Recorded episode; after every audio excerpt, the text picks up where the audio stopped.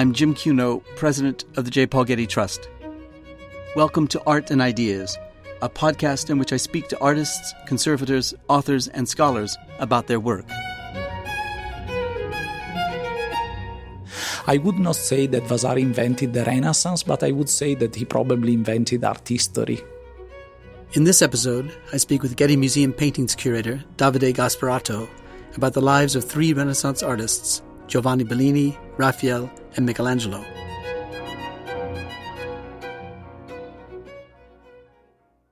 Giorgio Vasari, although a Florentine painter of great distinction, is perhaps best known today for his Lives of the Most Excellent Painters, Sculptors, and Architects from Cimabue to Our Times, first published in 1550. Vasari's Lives, as they are called, are rightly considered the foundation of art historical writing.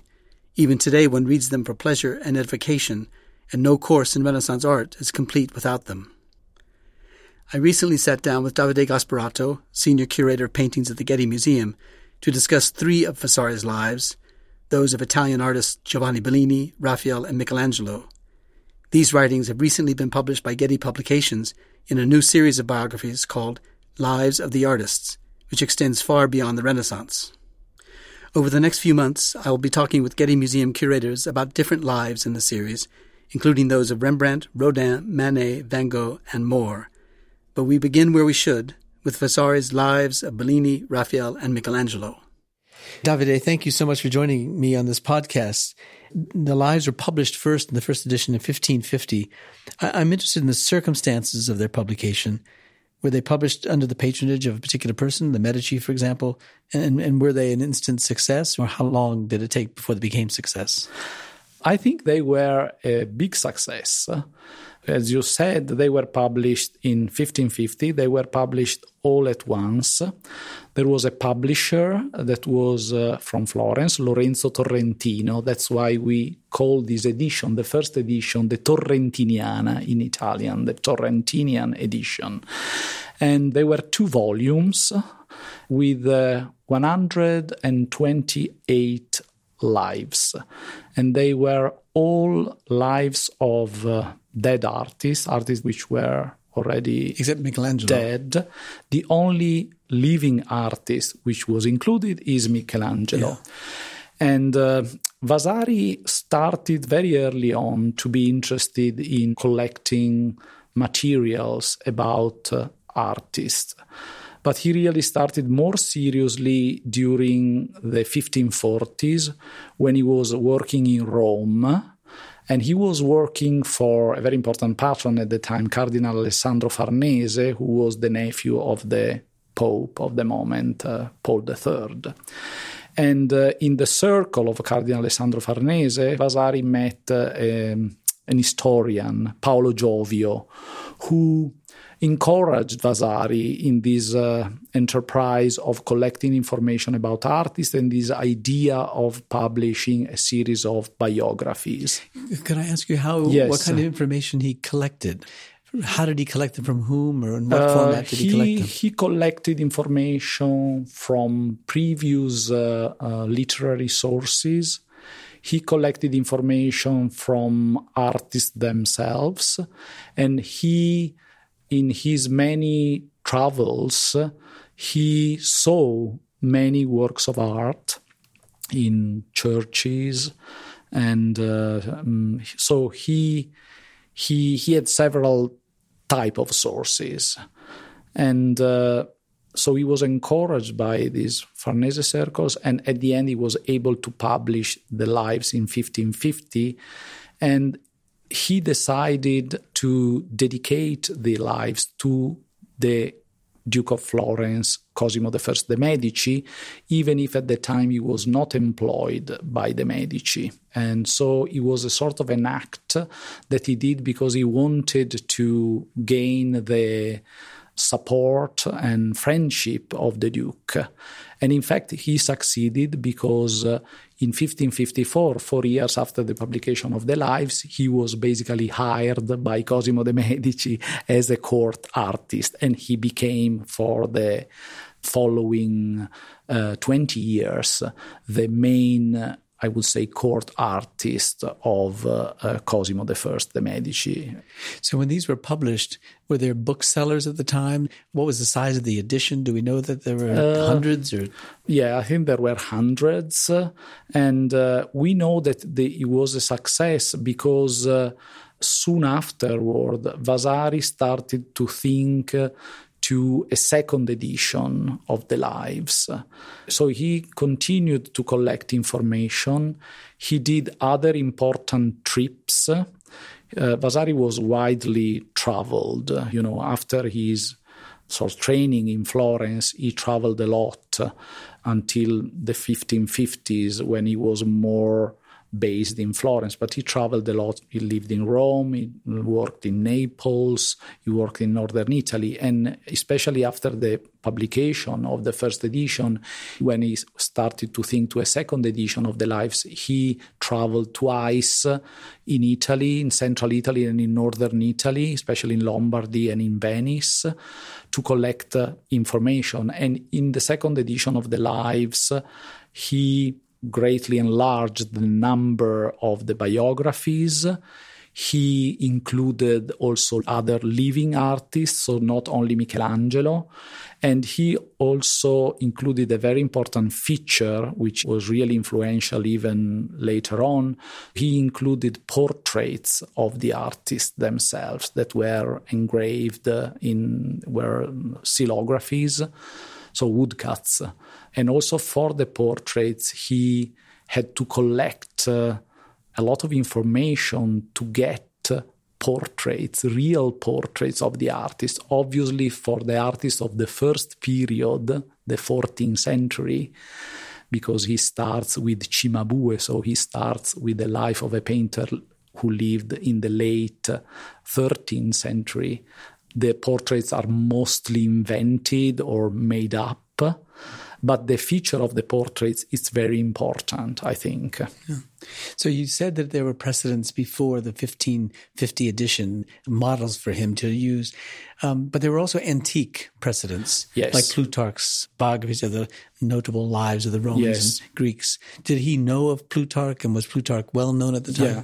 I think uh, you know Vasari was uh, uh, very well educated. He was born in Arezzo no? in 1511. There was a humanist that was very influential, humanist from Arezzo, Giovanni Pollastra, who was very influential in his education. So he was pretty literate as an artist. He knew for sure the uh, classical uh, models, the models of the classical antique biography. I'm sure he knew about Plutarch, the lives of the you know noble Greeks and Romans, but probably he knew also uh, the lives of the philosophers by Diogenes Laertius. He obviously knew uh, the widespread models for the biographies of the rulers, the Roman emperors, Suetonius. So he knew the classical precedents. And he knew also about sort of the revival of the biographical genre, which took place already in the 15th century. And uh, especially for military men or rulers. But also, there is an important precedent that we know that Vasari knew that was the life of Filippo Brunelleschi, the great Florentine architect of the early 15th century, which was published by a humanist, a Florentine humanist, Antonio Manetti. And Vasari knew for sure this source. Uh, Davide, give us an idea of how the lives are organized. The lives of Vasari there is this biographical model behind them, but the structure of the book is more complex and it's a very interesting structure because we don't have only a series of biographies of artists from Cimabue, late 13th century, to Vasari's own time, so to Michelangelo, who was still living, but also there is a very important preface, uh, which is called Proemio to the lives, where in some way Vasaris set up the stage with a more theoretical introduction. And then there are technical introductions to the three arts architecture, sculpture, and painting. And then Vasari divided up the biographies in three main periods.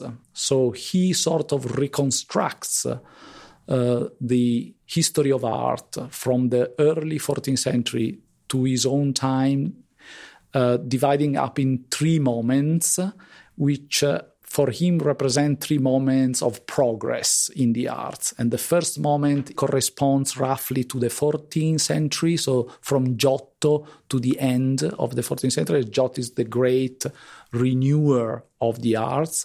Then the second period starts uh, at the beginning of the 15th century with, the, again, a great moment of change in the arts uh, with the uh, artists such as Masaccio, Donatello, and Brunelleschi.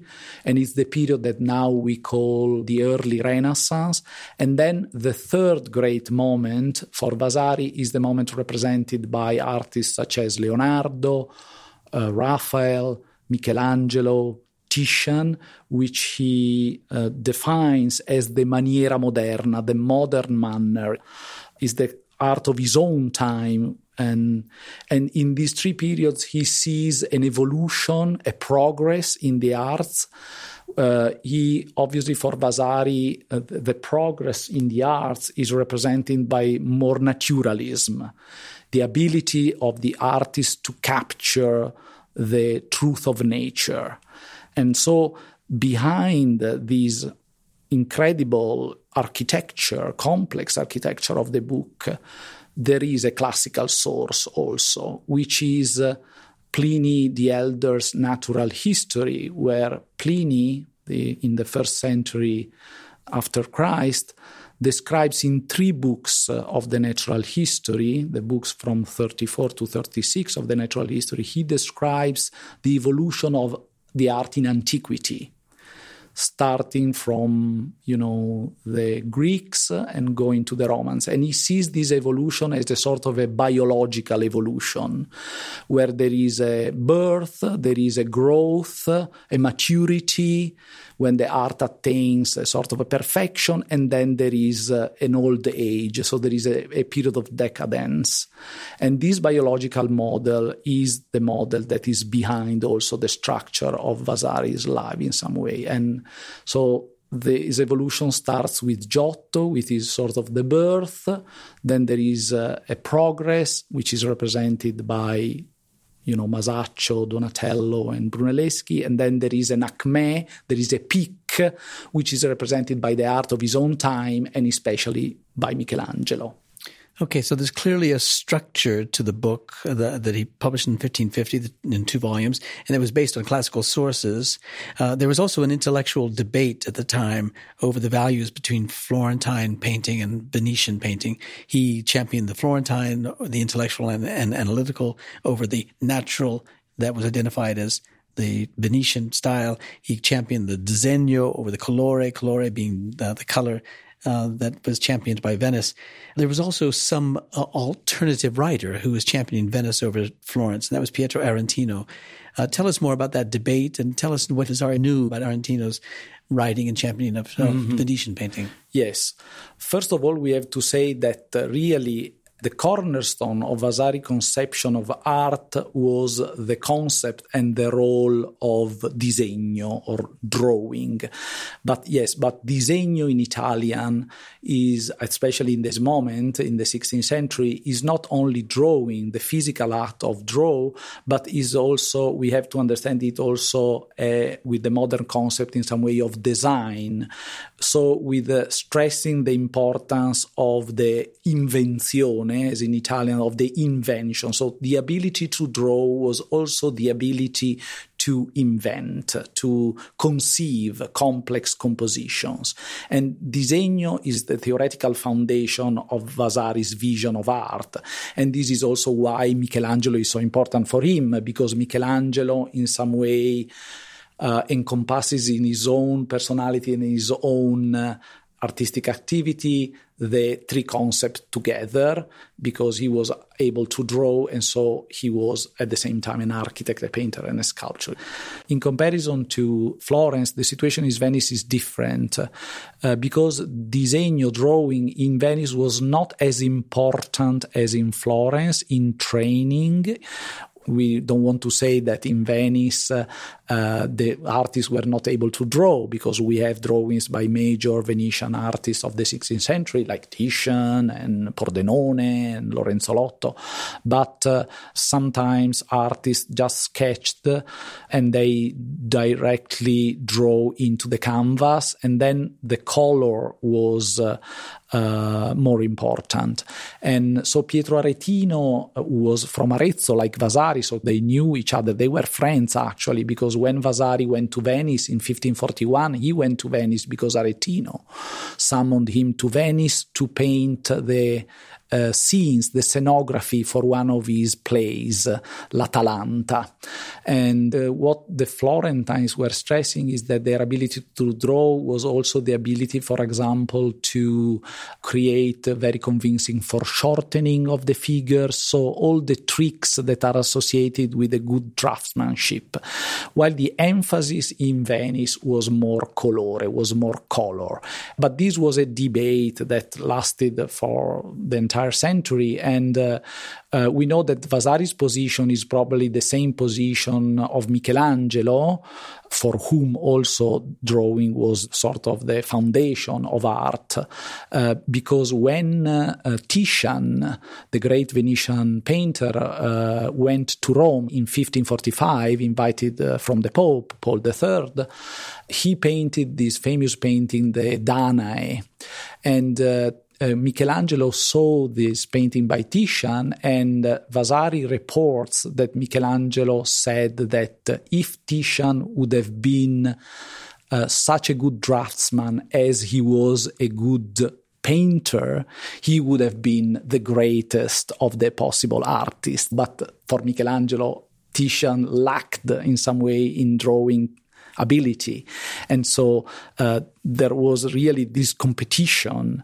And uh, obviously, writers from Venice uh, always praised the, the, Venetian capacity to evoke atmosphere, to evoke uh, nature, and to evoke the sensuality in some way of uh, the human figure and nature through color. And the Florentine were stressing more the importance of a correct, in some way, draftsmanship. Okay, we'll get to Venetian paintings soon, but let's start with Florentine painting. We have three lives to look at. Two of the lives are Florentine painters, Raphael and Michelangelo, and the third life uh, is uh, Giovanni Bellini, a Venetian painter. But uh, so let's start with Raphael. Tell us about Raphael's career and tell us how Vasari characterized Raphael's career. How did he place Raphael in the pantheon of painters? Mm-hmm. We already said that uh, Leonardo, Raphael, Michelangelo were for Vasari the greatest painter of his own time. They were the opener of the modern manner, of the maniera moderna. And in particular, Raphael represented for Vasari a very, very important model for his own, in some way, career. So his image of Raphael is extremely positive. Uh, he obviously praised Raphael as a painter, as an architect, as especially in the phase of Raphael's career when Raphael was in Rome as a great expert of antiquities and he praised also Raphael's good manners uh, and his sort of uh, being a perfect courtier, we can say. And this, in some way, in comparison to the more rough uh, and uh, less sociable character of Michelangelo. But for Vasari, Raphael represented a very important model, especially in the late phase of Raphael's career when Raphael was working in Rome uh, at the beginning for Pope Julius II and then for Pope Leo X, Raphael managed a large workshop and he was able to undertake very complex uh, projects uh, all at the same time. So he managed to paint uh, in the famous Stanze in the Vatican. He managed to uh, provide the drawings for the famous tapestries for the Sistine Chapels with the Acts of the Apostles. He was able to paint altarpieces. He was able to paint in the villa of Agostino Chigi, the famous Farnesina, where Raphael painted some frescoes, and he was able to plan the famous study of the ruins of Rome under the patronage of Pope Leo X. So he was really able to manage a workshop where he was sort of providing his assistants and his pupils with his ideas, with his drawings, but then he was executing few of these works and he was sort of uh, assigning the different tasks of uh, really uh, executing the works of art themselves to his pupils. So Vasari admired hugely and deeply this sort of entrepreneurial quality of Raphael because in some way he was seeing these as something that he was aspiring to be. And it, was actually what later on Vasari became. Vasari became the great entrepreneur, the great impresario, the great director of all the artistic uh, endeavors for Cosimo I, the Duke of Florence. And this is something uh, that Michelangelo didn't do. He didn't pursue a big workshop like that. So, how did they hold in tension the qualities of Raphael and the qualities of Michelangelo at the time. How, how, was it that someone could be valued as a great entrepreneur and a great manager of a workshop, or on the other hand, a great individual genius like Michelangelo? Yeah, I think you know, with with these, we we don't have to say that Raphael was not a great individual genius. He was a great individual genius. His autograph works of art are of an um, unparalleled quality. They are unbelievably accomplished. I think that for Vasari, in some way, Raphael um, represented a type of courtier artist that he was uh, aspiring to be. Uh, he was also representing a type of artist, I would say, profoundly different from Michelangelo in the sense that Raphael was a great uh, assimilator. Raphael was a, a painter who was able to absorb from other artists an important lesson and to make a new step in his own career. So, in this respect, Raphael is a little bit like Giovanni Bellini. He was absorbing the lesson at the beginning of Perugino, then of what was happening in Florence with Leonardo and Michelangelo himself, and then later on also he was looking at Michelangelo and you know absorbed the lesson of this artist and making his own in a new way. When we look at the paintings by Raphael that Vasari singles out as examples of the greatness of the painter. Uh, are there any surprises? That is, do we today value the very same paintings that Vasari valued of Raphael's, or are there some that we value more than Vasari did? I'm trying to get a sense of how strong and lasting the canon is, and what role Vasari played in establishing the canon of Raphael's paintings. Yeah, I think that uh, Vasari sort of praises the same paintings we praise today. Some of the great uh, Madonnas by Raphael painted in the Florentine period, obviously the Vatican stanze, and um, the Madonna Sistina, for example, one of the greatest altarpieces by Raphael, and, or the Transfiguration, the last important project by Raphael. Um, probably what modern research did is to look more deeply into uh, the collaborative aspects in Raphael's workshop. So, what uh, in, in certain projects, which is the extent, I would say, in certain projects of the role of the collaborators, of the workshop's assistant of Raphael. But for example, the tapestries, the great endeavor of the tapestries was highly praised by Vasari and is still something we admire a lot. So, I think uh, Vasari covers a great deal of the production of Raphael and f- for us the works that were important for him are still important for us. The same we can say for michelangelo. Probably vasari was not sort of an admirer of uh, michelangelo's character and uh, his sort of uh, solitary attitude uh, was uh, remote from Vasari's uh, mentality and attitude, but he was obviously admiring enormously Michelangelo because of his uh, achievements as an artist. And we have to say that, yeah, Michelangelo is a completely different artist than Raphael.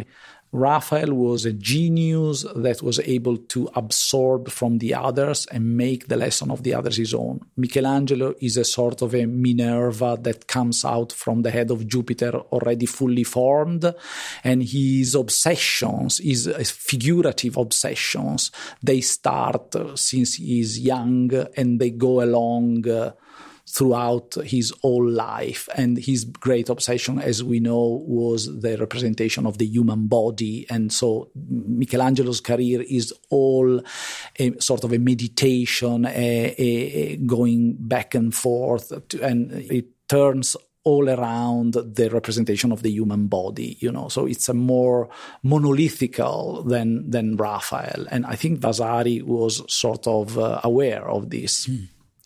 I want to give our listeners a, a taste of the a sort of style of Vasari as a writer, and it's easy to look at the life of Raphael for this.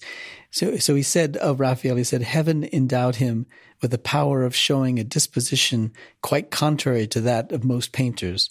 For the artists who worked with Raphael, not only the poor ones, but those who aspired to be great, and there are many such in our profession, lived united in harmony, all their evil humors disappearing when they saw him, and every vile and base thought deserting their mind.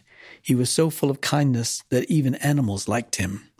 Is that a particular rhetorical device that he's using there? The kind of telling about how nice a man he was and how people loved him, and even animals loved him. Uh, is he relying on prior rhetorical examples for that? I think, uh, you know, I think that obviously there is a rhetorical device here.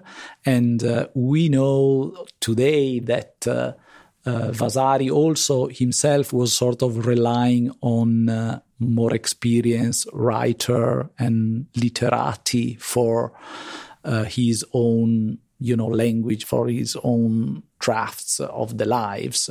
So there is obviously a rhetorical device here but we have to say that uh, there are many sources prior to vasari that uh, emphasize the good character of Raphael, his kindness, his openness. Uh, and so I think there is a truth behind this sort of vision of Raphael as a very nice man or very nice, very sociable person.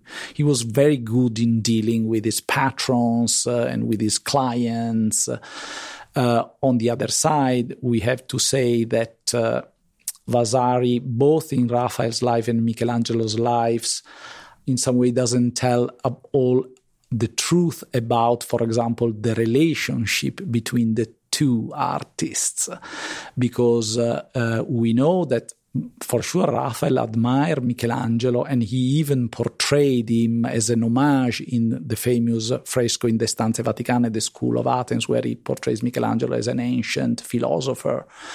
But we know also that there was a fierce, strong, uh, competition between them when they were in Rome. So when Michelangelo was painting the Sistine ceiling and Raphael was painting the stanze, Raphael was protected, strongly protected by Bramante, the famous architect, the architect of the new Basilica of St. Peter. But the two, there was no sympathy, there was no friendship between them. And actually, there was a strong competition. And in some way, at some point, Michelangelo used in some way against Raphael another painter, Sebastiano del Piombo, the Venetian painter who came to work in Rome, and he provided Sebastiano with drawings for paintings that were executed as a sort of in competition with Raphael. There is a famous case which is also retold by Vasari in, in Raphael's life that when uh, Cardinal Giulio de' Medici, the nephew of Pope Leo X, commissioned to Raphael and Sebastiano del Piombo two paintings, and the Transfiguration and the Resurrection of Lazarus, and uh, obviously Sebastiano was helped by Michelangelo, who provided him with some drawings because Michelangelo really wanted Sebastiano to sort of uh, triumph against Raphael. So the, the relationship between the two artists were, were really very competitive. You've already said that Michelangelo was the only artist in the lives uh, who was living at the time the first edition came out. Yes. And so, what did it mean, or how influential was it upon Vasari that Michelangelo, the man he was writing about, was actually alive and would be reading what he wrote? Yes, we have to remember that uh, there was a an enormous aura surrounding Michelangelo when he was still living. In uh, 1532, for the first time, he is uh, labeled as divine by the famous poet Ludovico Ariosto in his Orlando Furioso. So, you know, already in 1532, Michelangelo was divine as he was later on in Vasari's life. Obviously, it was not easy to write about Michelangelo living, and we actually know that Michelangelo was not happy with Vasari's life because he was still, you know, he, he read obviously immediately the, the lives and his own life. He was not happy because, for example, Vasari writes in Michelangelo's life that Michelangelo was. Uh, apprenticed to Domenico Ghirlandaio, the famous Florentine painter, when he was young. And uh, basically, Michelangelo commissioned in some way to one of his pupils and friend, Ascanio Condivi, a biography of himself, a biography which came out three years after Vasari's life in 1553 to correct to correct what Michelangelo thought to be mistakes in Vasari's life. And for example, in Condivi, there is a sort of a denial of the fact that Michelangelo was uh, uh, a pupil of Ghirlandaio. Instead, he said that Michelangelo, as a very young boy, was discovered by Lorenzo il Magnifico, and then Lorenzo the Magnificent uh, um, hosted him in his famous garden of San Marco, where he was looking at an antique sculpture, where he was working with the house sculpture of uh, Lorenzo il Magnifico Bertoldo. Uh, and so Condivi hides the training of Michelangelo, but obviously this was something made up because we know that Vasari was right. And in fact, it's very interesting in the 1568 edition of the life of Michelangelo, Vasaris produces a document that attests the fact that Michelangelo was in fact in the workshop of Ghirlandaio, was working in the workshop of Ghirlandaio. And he found this document in these famous researches, and it's really an archival document. So it's one of the first cases in art history, I think, of the use of an archival document to prove something. And so it's, uh, it's interesting that uh, Michelangelo was not really totally happy with Vasari's uh, life of himself. Now let's get to Bellini, so we can get to a Venetian painter. Um, you edited this book uh, on on Bellini, uh, and so you know intimately about the life of Bellini and how how it's cast by Vasari. How many Venetian painters are included in the lives that Vasari wrote, and why did you choose Bellini? Uh, so yes, we have to say that there are several uh, Venetian artists in Vasari's lives. There are more Venetian artists in the second edition of the lives, the one published in 1568. But obviously, uh, Bellini, actually, we have to say the Bellini, because the life of Bellini is not just the life of Giovanni Bellini, but it's a sort of a collective life of members of the Bellini family, because the Bellinis were a family of artists. Uh, the father of Giovanni Jacopo was the most important Venetian artist of the early 15th century, and then he had two sons. One was Giovanni, the other one was Gentile, and so the life is a sort of a collective life. And obviously, Vasari chose choose the Bellini because they were the most important uh, family of artists working in Venice in the 15th century, and in particular, Giovanni was widely considered the greatest Venetian painter of the second half of the 15th century. And so it was natural to include a life of the Bellini in his own book. But uh, obviously, when it comes to information, the lives of I would say northern Italian painters by Vasari are very important for us today, but they are obviously less precise than the lives of Florentine or I would say of central Italian painters. Vasari was collecting information, but I think he was more successful with lives, especially of Florentine painters. So sometimes there are, you know, things that then are wrong, or sometimes there is uh, chronologies messed up. So they, they are important lives, a great source for the reconstruction of the career of these artists, but they are in some way less precise, uh, even if Vasari traveled several times to Venice and he knew the works, the paintings, he collect information. In this case, in this book that you've edited uh, from the life of Bellini, you include two other lives, not by Vasari, but by Carlo Ridolfi and Marco Boschini, 17th century authors. Mm-hmm. Carlo Ridolfi was a painter, and Marco Boschini also was a painter, but also an engraver and uh, a dealer also in paintings. So, how differently did they see Bellini 100 years after or 50 years after Vasari saw him? Uh, we should say, first of all, that Vasari represented a very important model for uh, later biographers. So the, the lives, they really became a model. So many lives of artists published in the 17th century, like the lives published by Giovanni Pietro Bellori, or the lives of the Bolognese painters by Carlo Cesare Malvasia, the lives of Florentine artists by Baldinucci, all lives published in the 17th century were very much influenced by Vasari. Even uh, books and bio- artist biographies published in Northern Europe were strongly influenced by Vasari. You know, uh, as early as 1572, a Northern humanist, Domenicus Lampson, published a sort of a series of biographies of Flemish artists, and then later on in 1604, Karel van Mander published a series of biographies of northern artists. Was this in part because it was good business now? I think so. Because sort of established I, I think trade because there was an interest. There was an interest also in uh, publishing books on artists uh, uh, from other places than Florence. And uh, obviously, there were collectors, there were amateurs which were interested in this kind of books. And actually, Ridolfi, for example, these lives uh, that he published of Venetian painters were a sort of a Venetian response to Vasari, sort of one century later, to praise many Venetian artists that, in the opinion of Ridolfi, were not too much praised or too much uh, admired by Vasari.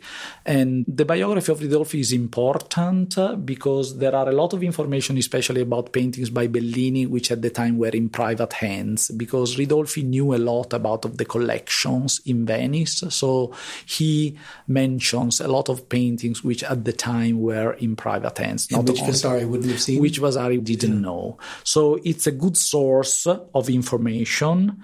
Uh, while Boschini, I think Marco Boschini is a very different case because Ridolfi is more factual. He gives us some dates in some way, informations. But Boschini is different. The book of Boschini is not a collection of biographies, is a poem. is written in Venetian dialect, is a poem on painting. It's called Carta del Navegar Pittoresco, which we can translate as map of pictorial navigation. And it's a sort of a history of Venetian painting in verse. And it's a fascinating book. It's uh, beautifully written. And what characterizes Boschini is that Boschini is not so interested in uh, in the precision of description or saying where the paintings are or in you know analytical information but he is interested in capturing the aura it's capturing the style it's capturing the characters of the different artists. So his characterization of bellini is uh, profoundly sympathetic. Is is very beautiful the way in which he captures, for example, Bellini's attention to nature and uh, his religious uh, subjects, and so I think it's a sort of a different uh, category of critical appraisal of the artist. You also include in, in your edition of the life of Bellini a correspondence with the great patron of the arts from Mantua, Isabella d'Este, these are letters written by and about Bellini and the paintings that she commissioned from him. How important is that correspondence and, And, and what does it add to the life of uh, Bellini that Vasari wrote? Uh, I think the correspondence with Isabella d'Este it's a fascinating document because first of all it adds in some way the personal voice of the artist. The artist was still living. This correspondence involves him directly and uh, it's rare to have uh, such a precise correspondence between a patron and an artist and some intermediaries, because in this case there are also some intermediaries, some agents of Isabella who were in Venice and they are sort of uh, writing back and forth with the Marchioness to inform her about the progress of the commission. And sometimes we really sort of hear the voice of Bellini himself.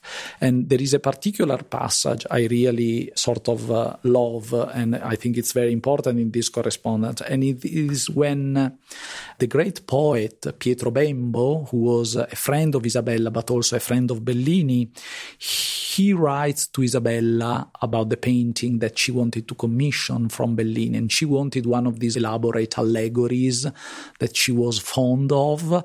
And Bembo writes to Isabella I have been with Bellini recently, and he is very well disposed to serve your excellency as soon as the measurements of the canvas are sent to him. But the invention which you tell me I am to find for his drawing must be adapted to the fantasy of the painter. He does not like to be given many written details which cramp his style. His way of working, as he says, is always to wander at will in his pictures, so that they can give satisfaction to himself as well as to the beholder. So it's very interesting because I think this is probably one of the first really statement about artistic freedom in some way in the history of art because the painter is saying that he doesn't want too many stipulation to limit his fantasy, his style. He wants to paint. He wants, as he says, to wander at will in paintings. So it's like that here we are hearing the direct voice of Bellini, hearing one of his conversations with Pietro Bembo, the great poet. So I think the value of this correspondence is really great because we are uh, witnessing a real conversation between the painter and the patron. Yeah. So we gathered this afternoon to talk about uh, the lives as written by Vasari, the lives of the artists. The art historian Pat Rubin begins her important book on Vasari with a bold statement that Giorgio Vasari invented Renaissance art. Uh, what do you think of that? I don't think uh, uh, really that Vasari invented uh, Renaissance art. I think since uh, I would say we find the concept of Renaissance, or at least the idea that at some point art was rebirth, that uh, there was a new uh, flowering of art, we found this concept uh, in earlier sources than Vasari. I think that we already found this concept in early 15th century sources like the autobiography of the great Florentine sculptor Lorenzo Ghiberti. And we find this concept uh, in uh, the book on painting uh, published in 1535 by Leon Battista Alberti, the great architect.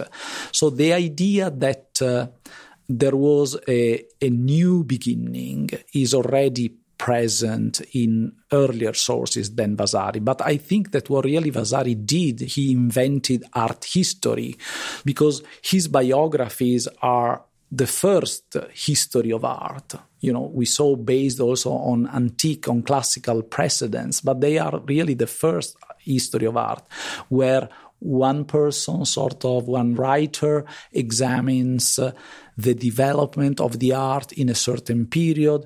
He examines the individual styles of the artist. He examines their careers, their achievement, their works. He describes their work. So I think that uh, I would not say that Vasari invented the Renaissance, but I would say that he probably invented art history.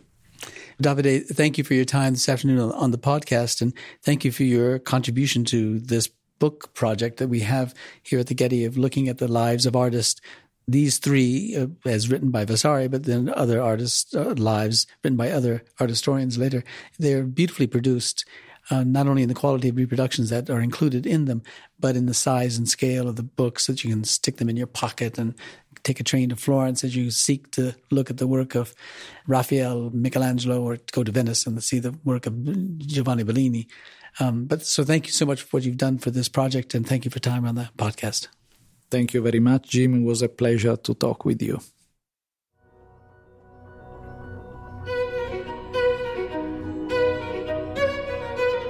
Our theme music comes from the Dharma at Big Sur, composed by John Adams for the opening of the Walt Disney Concert Hall in Los Angeles in 2003. It is licensed with permission from Hendon Music. Look for new episodes of Art and Ideas every other Wednesday. Subscribe on Apple Podcasts or Google Play Music.